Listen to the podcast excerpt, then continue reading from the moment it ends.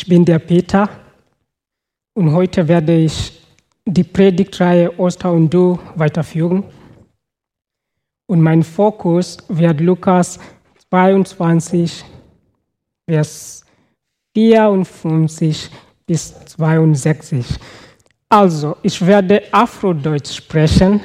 Also, ich hoffe, ihr werdet auch mir verstehen oder mich Dativ, Akkusativ. Also, ist Deutsch. Okay, ich hoffe, ihr habt euer Bibel dabei. Ich habe den Text äh, in zwei Teile geteilt. Ähm, der erste Teil handelt von der Verleugnung Jesu durch Petrus und der zweite Teil befasst sich mit der Reaktion Jesu auf Petrus.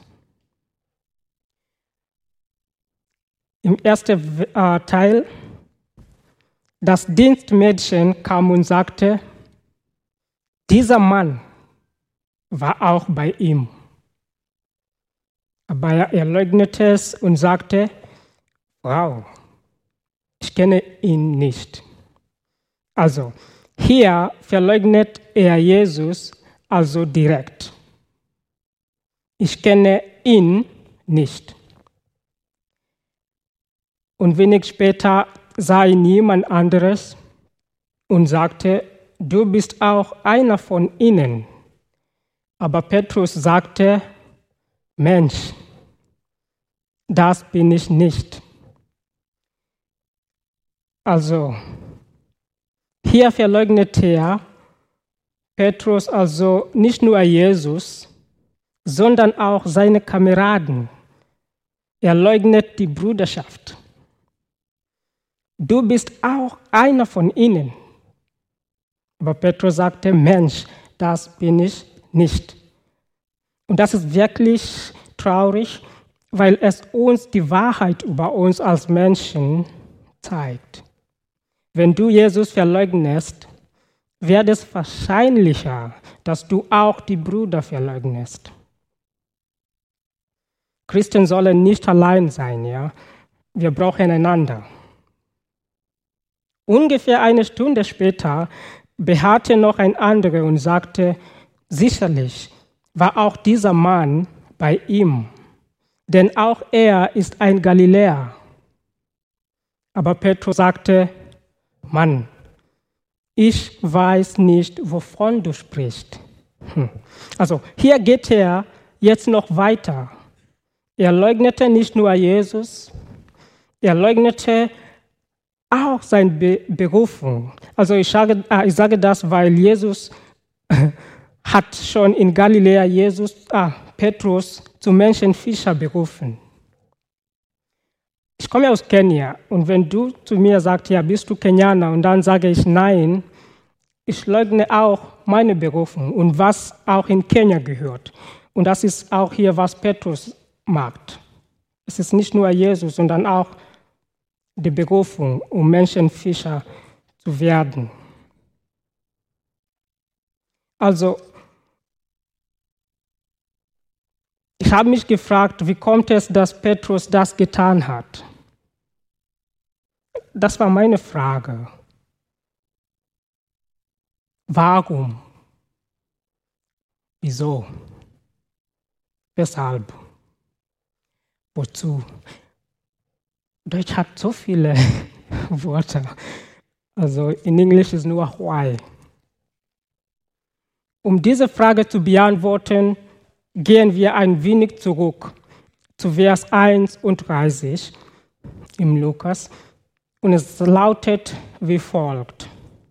Simon, Simon, siehe, der Satan hat begehrt, euch zu sieben wie den Weizen. Ich aber hab, habe für dich gebeten, dass dein Glaube nicht aufhöre. Und wenn du dann umkehrst, so stärke dein Bruder. Ähm, schauen wir jetzt ähm, diese Vers genau an. Ja? Simon, Simon. Hier ruft Jesus zweimal seinen Namen. Also, wenn das in die Bibel passiert, es geht meistens um Aufmerksamkeit von niemandem zu erregen.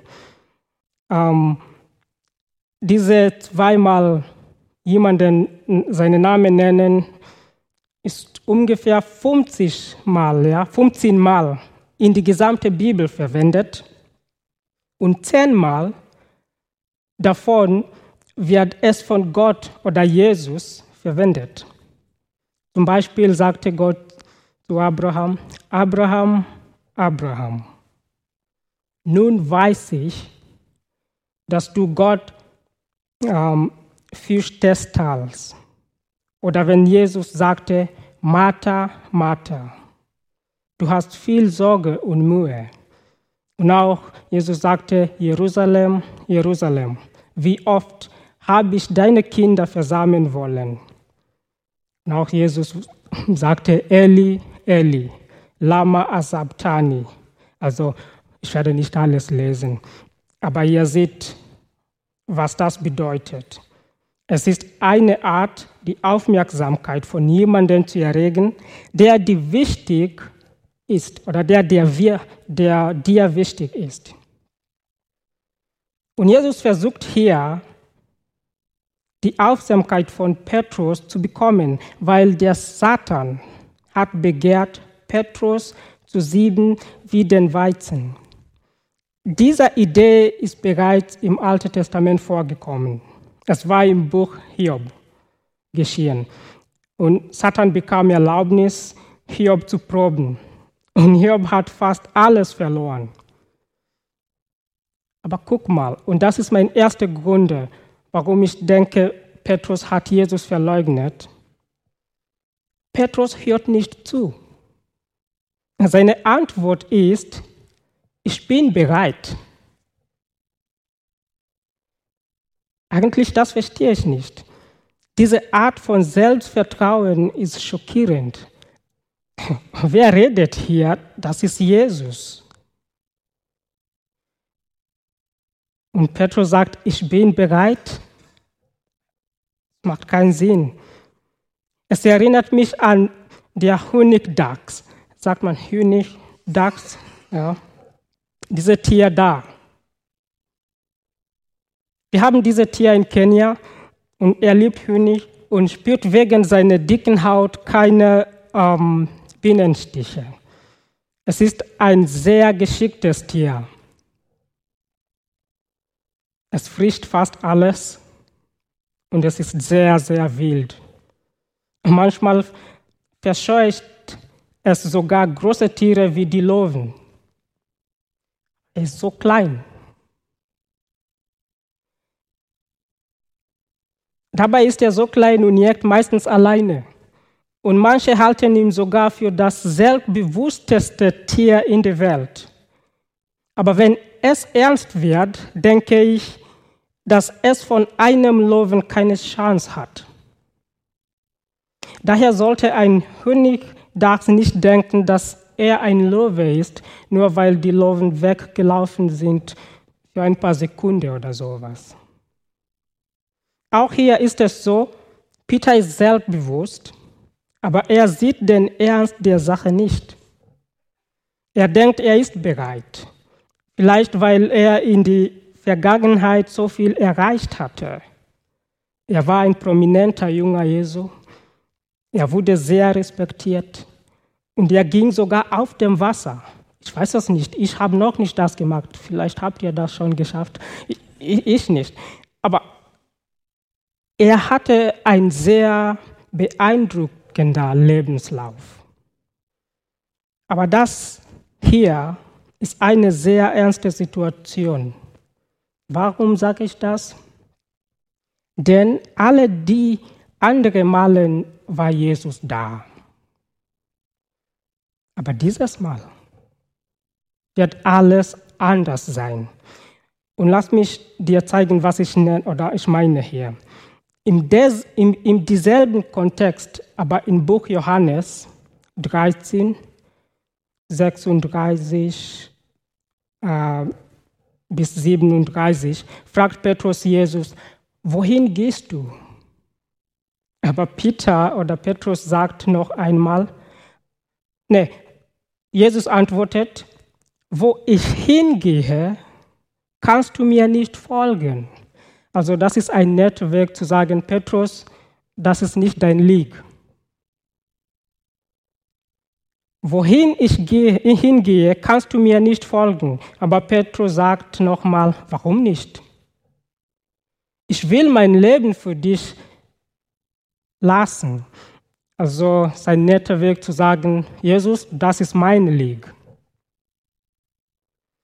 Er versteht immer noch nicht, weil er nicht richtig zuhört. Im selben Kontext, aber jetzt im Markusbuch, Kapitel 14, 27, sagt Jesus alle Jüngern, dass sie ihn alle verlassen werden. Und warum? Denn es steht geschrieben, ich werde den Hirten schlagen und die Schafe werden sich zerstreut. Also, wer wird den Hirten schlagen? Natürlich Gott. Nicht Prophet Zachariah, der diesen Text geschrieben hat. Es ist Gott, der den Hirten schlagen wird. Das Buch Apostelgeschichte 4, 28 sagt, dass es Gottes Hand war, die Jesus zum Kreuz führte. Also es ist Gottes Wille, dass Jesus diesen Weg alleine geht. Das ist ein Weg, den nur Jesus allein gehen kann.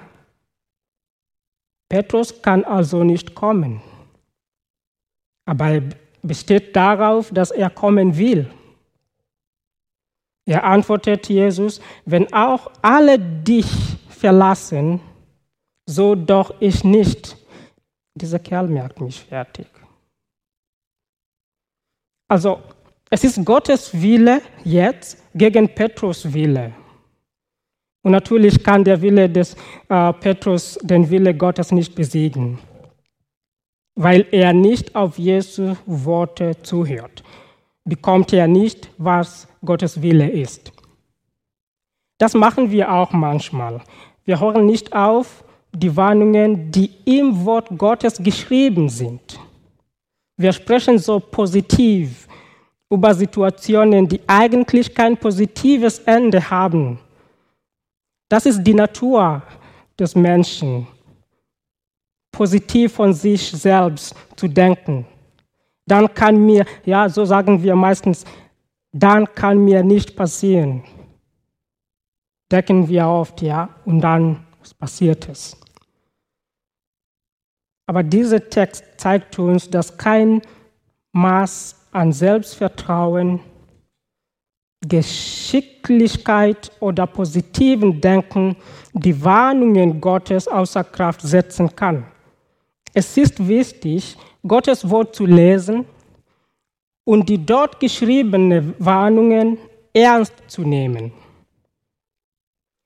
Das Versäumnis von Petrus auf Jesus Warnung zu, zu hören und sein Versäumnis, Gottes Willen zu erkennen, führte ihn hier also dazu, Jesus zu verleugnen.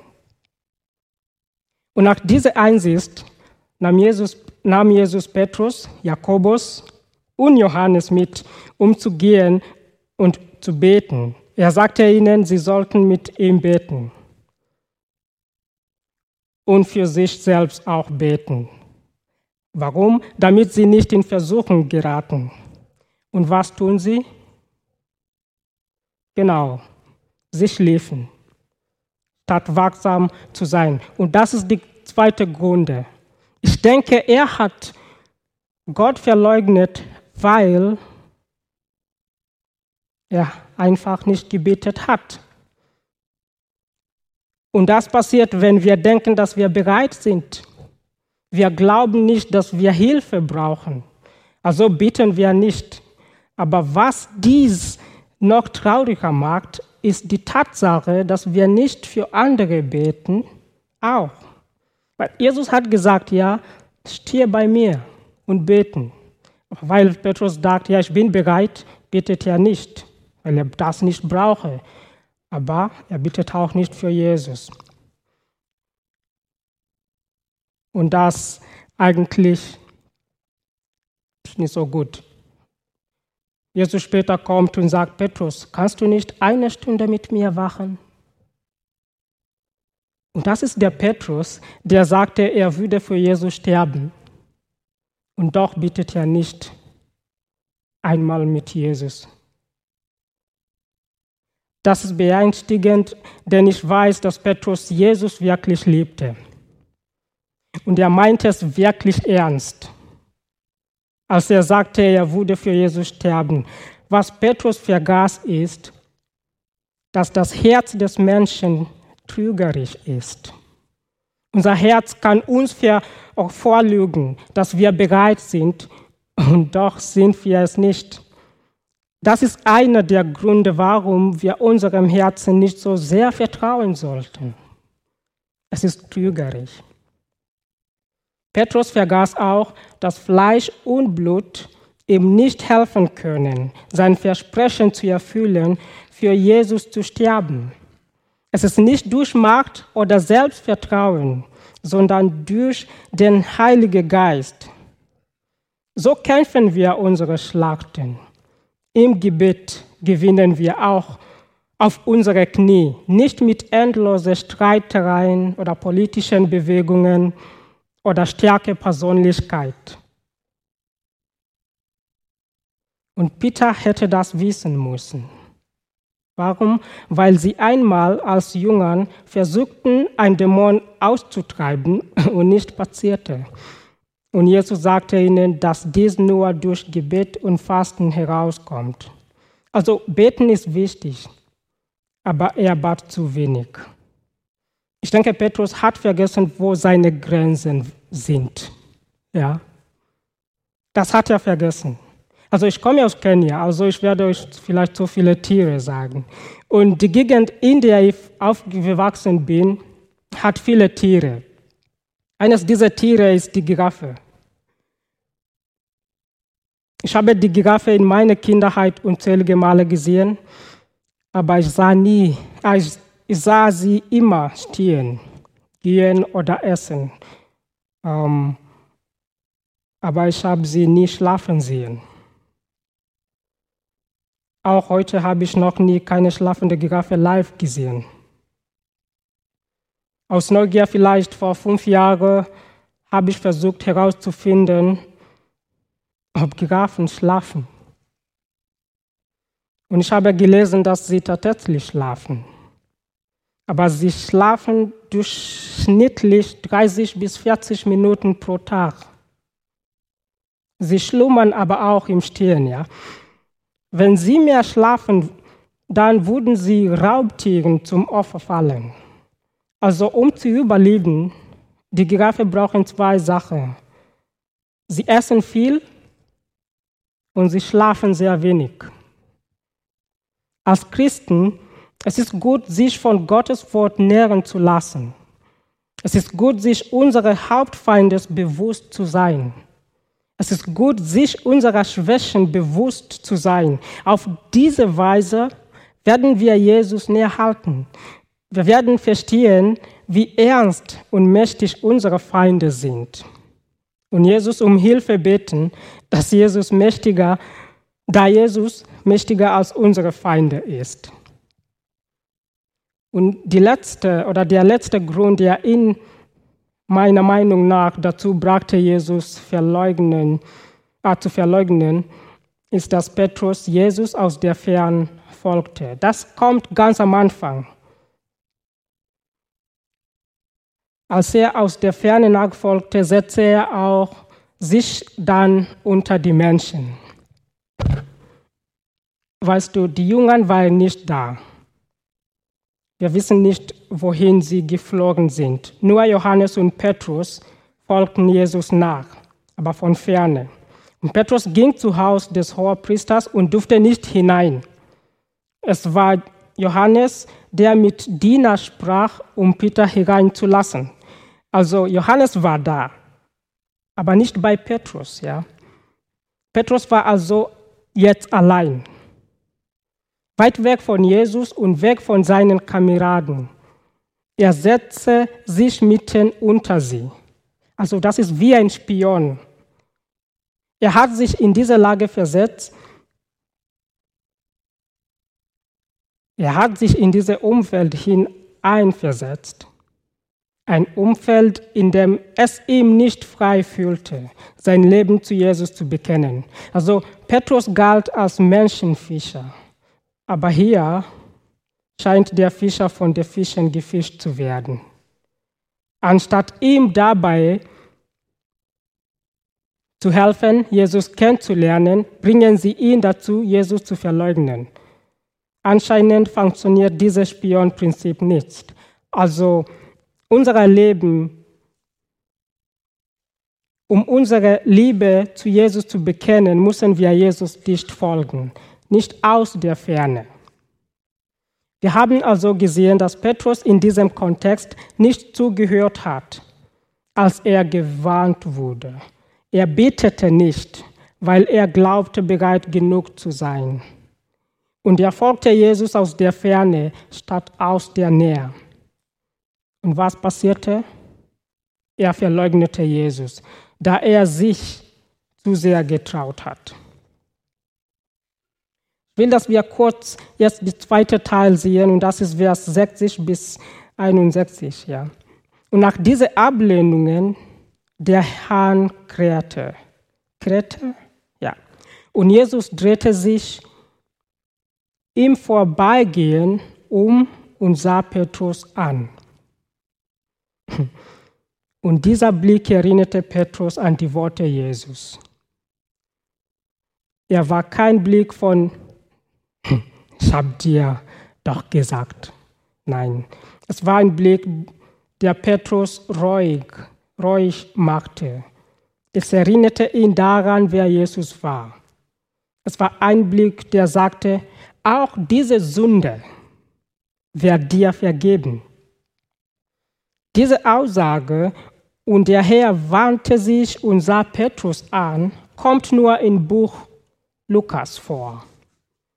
Das ist sehr wichtig, denn Lukas verwendet das Wort Gott oder Herr mehr als 190 Mal in diesem Buch. Das ist mehr als Matthäus, der ungefähr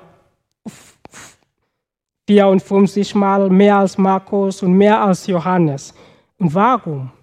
Das bedeutet, dass Lukas möchte, dass wir dieses Buch und in diesem Fall diese Situation auf Gott zentrierte Weise betrachten. Alle anderen Bücher sagen, dass sich Petrus nach dem Krähen des Hans an die Wort Jesus erinnerte. Aber Lukas sagt, nein, dass Jesus sich wandte und Petrus ansah. Und dann erinnerte sich Petrus an die Worte Jesus.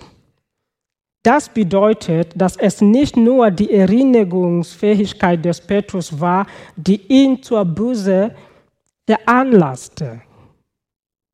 Nein, Jesus war beteiligt. Der Blick verurteilte ihn nicht. Vielleicht erinnerte ihn der Blick sogar daran, dass Jesus für ihn gebetet hat, hatte. Dieser Satz bei Lukas sehr wichtig, weil wir endlich sehen können, dass wir uns ohne das Eingreifen Gottes nicht zur Buße bringen können.